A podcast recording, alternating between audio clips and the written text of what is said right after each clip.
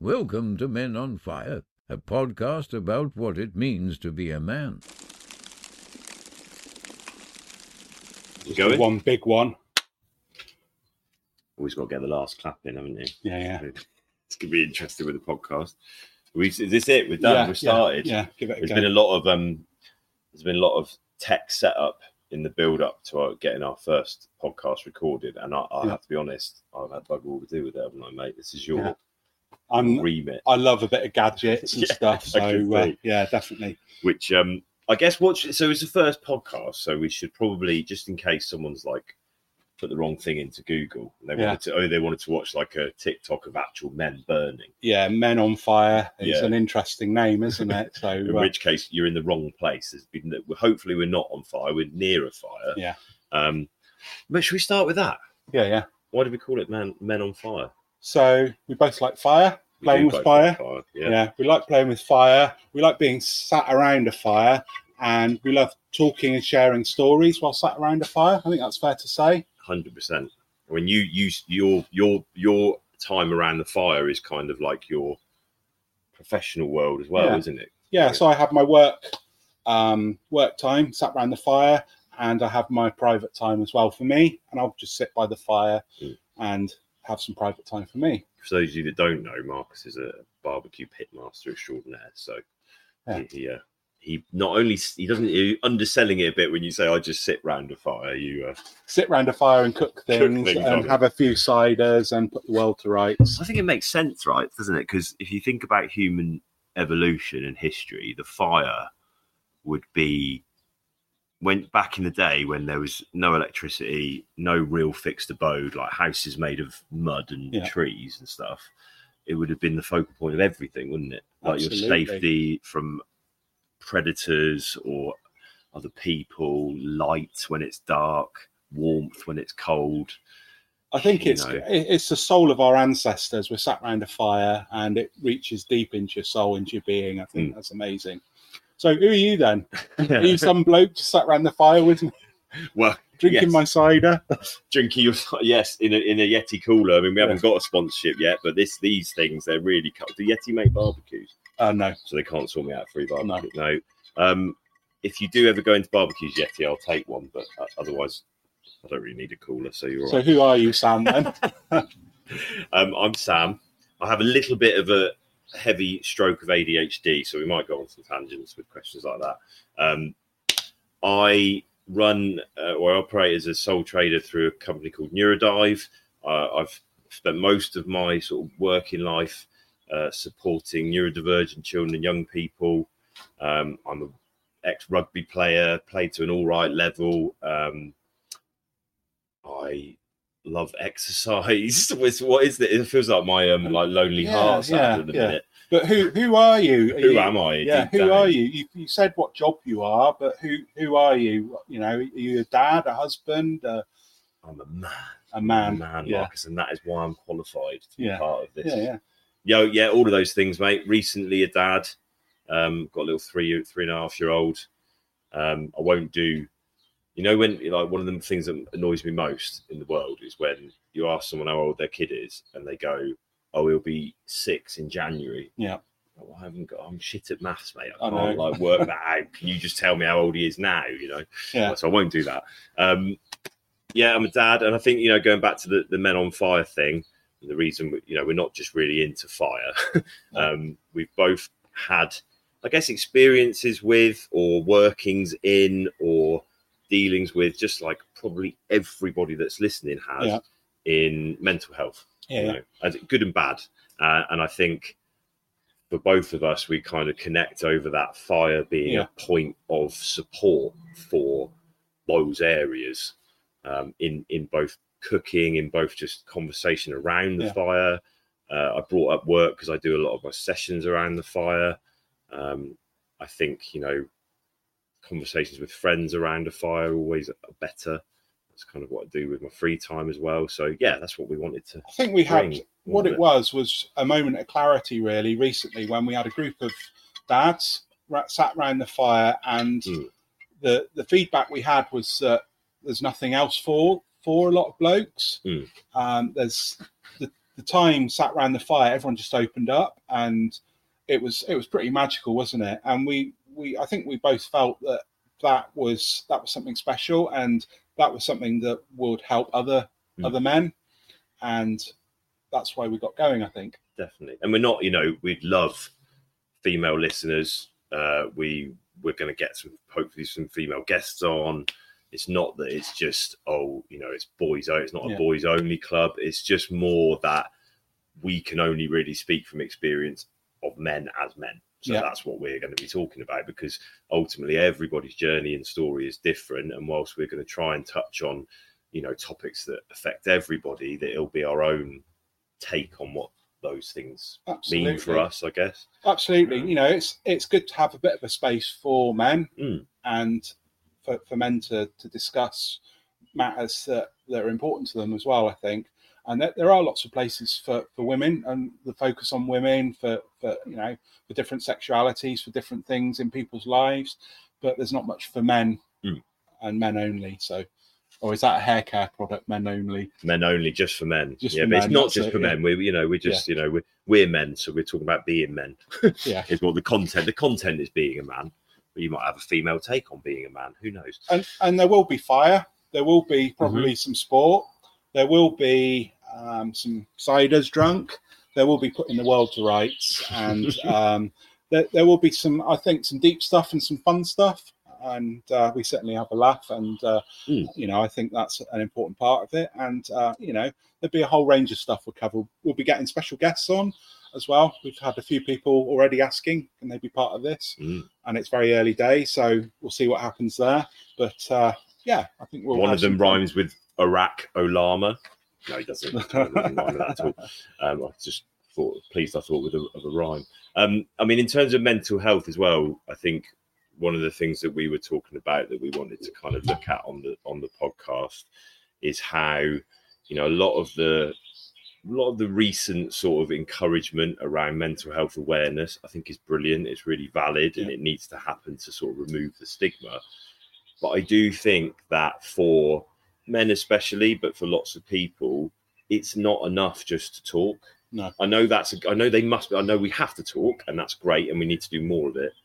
But I personally find that just talking over something that is really difficult, often it can just compound it, unless you've got a really good listener, or it can just play over in your head. And I think unless you've got the cognitive tools to do something about it in your head, you're just going to keep ruminating. And sometimes it's about doing something. And that's where things like barbecue, fire, exercise, hobbies, they're so important. I don't think we give enough as a society. We don't give enough importance to just the things that you love to do. Yeah, and that absolutely. Just being almost like a treatment. I don't know if you find the same, but we're both busy guys. We run businesses, families, friends, lots going on. It's hard to set aside that time for us, for me, for you, and I've really struggled with that. Having a bit of me time is pretty important, whether that be sat around a fire, cooking something, doing something non-barbecue, doing something non-family, just going for a walk, just a bit of fresh air, going by the sea, finding those things that really help you, I think. And I know I'm still searching for those things. I've got a good idea now. I'm nearly 50. I've got a good idea what to do, but sometimes I struggle with knowing what and where and how to do it. And I think there's an interesting sort of difference point there to a degree, because I have always been, luckily, a selfish bastard. So I've always almost prioritised that. And I do think that whilst I have had ups and downs and dark times and, made poor choices and medicated with things I shouldn't, I think that's always kept me in a good place. And I think I was going to ask you, actually, did that change quite drastically when you became a dad? Because what I'm finding now, hopefully my wife won't listen to this, because it's men's only, isn't it? Yeah. Though it's not. But when it was just me and her, I knew that was important. So I prioritised going down the gym, having a new hobby, medieval sword fighting, whatever the bloody hell it was for 6 months. Now I've got Arthur, like, even though he doesn't do anything to elicit it, I get that little pang of like, should I just be spending time with him? Should I be doing something else? Should I be working, earning money for the family? Should I be cleaning the house? Should I be spending more time with my wife or with Arthur? And actually now I'm having more of a challenge with that than I ever had before. Whereas in the past I used to, like, that was my thing. If I'm into it and I have fun with it, I do it no matter what. It's definitely a thing when they're little. As they get older, so I've got a slightly older kids, and they're kind of off doing their own thing. They still need you, but they don't need you as much. So there is a bit where you're probably just coming into now where your kids do need you, and they need you in a different way. But as they grow older, you start having to let go of a few things, and you find that your time becomes a bit different, where you have a bit more time for you. And I'm sort of coming out, with three kids, coming out of that other edge where I can now just have a bit more time for me.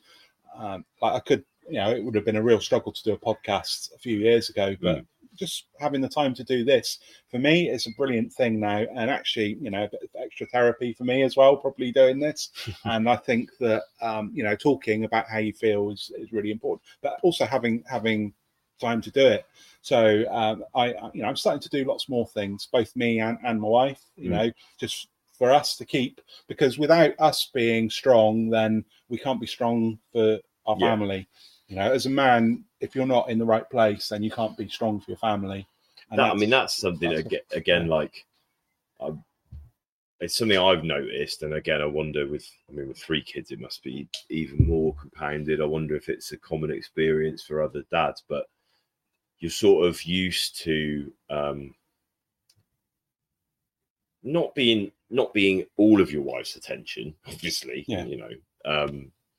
but that's her, you're her priority. And I think obviously for the dad as well, like when you've got a kid, it becomes the priority. But I think with, again, hopefully she won't watch, talk about it a lot. But my wife is so good at being on for the kids. Yeah. And then it's so noticeable when she's not being on with me. And you have to remind yourself that actually she needs to not be on. Yeah. She needs to be able to just be herself and be low if she's low, or, whatever. But I think seeing that contrast for the first time is quite big. And I don't know if that's even more with three kids. It's a big change. It is a big change having a family, but wonderful, it's amazing. Well. It's got its ups and downs, but it is amazing as well. Most of the time. In fact, sometimes it's utter shit as well. Yeah. Are we allowed to swear on our podcast? We can do it. I think you can do what you want on the podcast. Yeah. Okay. Let's swear then. Yeah, fucking right. Well, I won't be able to. Now you said that, I won't be able to stop probably. Yeah. Because that is interesting listening to you say about then they grow up and they need you in different ways, but not the same. Yeah. And then even that's like then I'm listening to that thinking actually, even that's going to be hard because actually I'm not looking forward to the time where he says, "Actually, Dad, I'm going to play with my mates." Yeah. What about me? I've been playing with you for 3.5 years, Dodd. I'm not even interested in monster trucks. Yeah. So I think that's going to be a little flip as well. Oh, it's definitely a journey being a parent, but being a man is a journey as well, isn't it? Yes, we don't want to isolate non-dads. No, we're here to talk about being a man as well. And to be fair, I've been a man without a child longer than I have been with. Yeah. Have you? I think. So my eldest is 14 now. So yeah, I was longer not dad, longer a man than before I was a dad. Did you get into barbecuing was it like a hobby for mental health before it became a business? No. So it started off with me just hanging out in the garden and cooking for friends and family, and we moved to our lovely garden we've got, and I remember cooking for lots of people, and I got quite good. I always like cooking, so I got quite good at barbecue quite quickly. And I remember feeling quite stressed though by the early days, barbecuing for lots of people, everyone else having fun on a hot day, and for me, I was just out there cooking, and sometimes nobody'd even bring me a drink or something, nice cold drink when I was cooking. And, you know, it was quite hard. So I had to find ways of making it easier on myself. And that's when I got into things like American barbecue. I built myself a wood-fired oven to make pizzas. And I just got into it. I'm one of those people that when I get into something, it like takes over. But that's what I mean, though. Not necessarily that you did barbecue because you were consciously struggling, but more like that, your ability to like lock into something and just go with it. Is that something you've sort of done your whole life, or? Very much so. Yeah. Usually for quite long term or moderate term, you know, I'm not somebody who skips between, you know. I bloody am. Yeah. It was sailing when I was at university. I was obsessed with sailing. I was out all the time. Oh, okay. And I've never sailed since I left university really again. Yeah. I've been out once or twice, but, yeah, barbecuing definitely filled that gap that I can feed people. I love to cook for people. For me, when I cook for you, I say I care about you. I love you. That is, for me, the ultimate way of saying you care for somebody. And what I found with barbecue was that you could do that for lots of people, your whole family and friends. And that was pretty amazing to be able to do that early on was fantastic. So, yeah, I love barbecue. I love outdoor cooking. Sometimes I hate it as well. It sort of takes over a little bit, but most of the time I love it. I think as well, like with the barbecue, because I do the majority of cooking at home. I love cooking, similar to you. I think it's a really good gesture, but also I just enjoy, like, I don't know, learning different flavors and trying different things and creating something. And then, like, barbecue wise, when I sort of, you know, when I came here and started working here, you know, in your venue, when we sort of got talking more, it's like it's being outside as well. And I think we don't, in modern life, there's quite limited options or just opportunities to be outdoors and have an excuse for being outdoors. See, and even saying that is ridiculous, have an excuse for being outdoors. But unless the weather's nice, in which case everyone piles outside, you know, it's easy to just stay in, isn't it, or go somewhere that's got a roof. And I actually think it's so good for mental health, for soul, for just everything, to have those opportunities to be outside. And like this, you know, this is, at the moment when we record this, it's bloody baking, isn't it? It's lovely. Sweating. It's lovely. We've got the fire going, but but I've been barbecuing like regularly since probably, I don't know, February, March, and it's not been hot. Yeah. But I've loved it because it's been like, even just running out in the rain and like readjusting it, or just being out in the rain and not caring. And it's, I think there's something to be said about that. And a lot of our, I guess, hobbies and activities are kind of based around that, aren't they? Yeah. Get outside. I mean, for me, it's easy, you know, to barbecue on a nice summer's day, nice summer's evening. It's easy. You know, the fire inside out. But you start throwing in wind, rain, snow, gales. And it makes it more challenging, which for me is great, because then I become a better cook. I understand fire more, and I love that. So, yeah. And I know, like, you know, I work with lots of people who are autistic who find being outdoors really difficult. And I think it's hard sometimes because someone that's in a certain place where things are challenging, you can't just say, oh, it's easy, just exercise or just go outside or just take up a hobby. Everybody's journey is individual, but it's difficult. It's hard to get the motivation to do those things when you are really low. Yeah. But to me, it doesn't change the answer. No. So it's like understanding, I know you don't have the motivation to do it. Yeah. It doesn't change the answer. So how can we help you get that motivation, you know? And that, again, that's why, like, for me, I think mental health is partly awareness, but it's also action. Yeah. There's like an action attached to it that you do to kind of focus. Yeah, it's beautiful. It's a beautiful focus. Quite often I find on my classes, when we have the fire in the middle here, you just lose people to the fire. And I can stand there with a group of a dozen people. Every single one of them has lost themselves to the fire, and that's beautiful. And I kind of leave it for a little bit, and then I go, hey, everyone, very gently, and sort of just bring them back to the room. And they're all like, wow, you know, they've lost themselves in the fire. And that is fantastic. I love that. Just chuck a load of French bangers in there.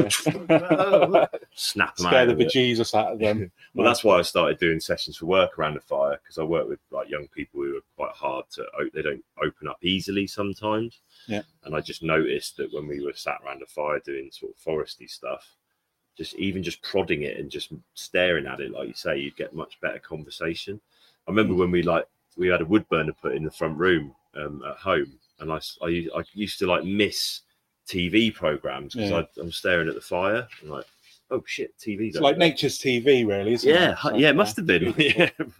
Put the fire on.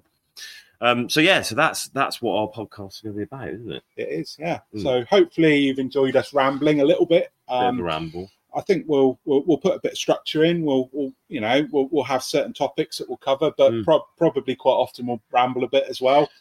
I think what's great with the, with the pod, we don't want to be rambling about things you don't want to listen to. So if there are things you want us to talk about or cover or get guests on or just send us ideas or questions. If you want to get involved at all, just send us a message. We've started some social media off. So me being me, I ran at that a million miles already. So the social media set up already. So get in touch. Let us know what you think, and good or bad, how can we make it better for you? Yes. Cheers. And I'm shameless. So if you want me to wear something, like pretend I like something, like this Yeti cooler, lovely, really cool. You're going to have to sort you out with some dodgy Hawaiian shirts, though. Oh, I've got plenty of those. Mate. I just didn't want to steal your look. No. Cool. Right. Take care. Thank you. Cheers. Next time. Make sure you subscribe to Men on Fire so you don't miss a thing.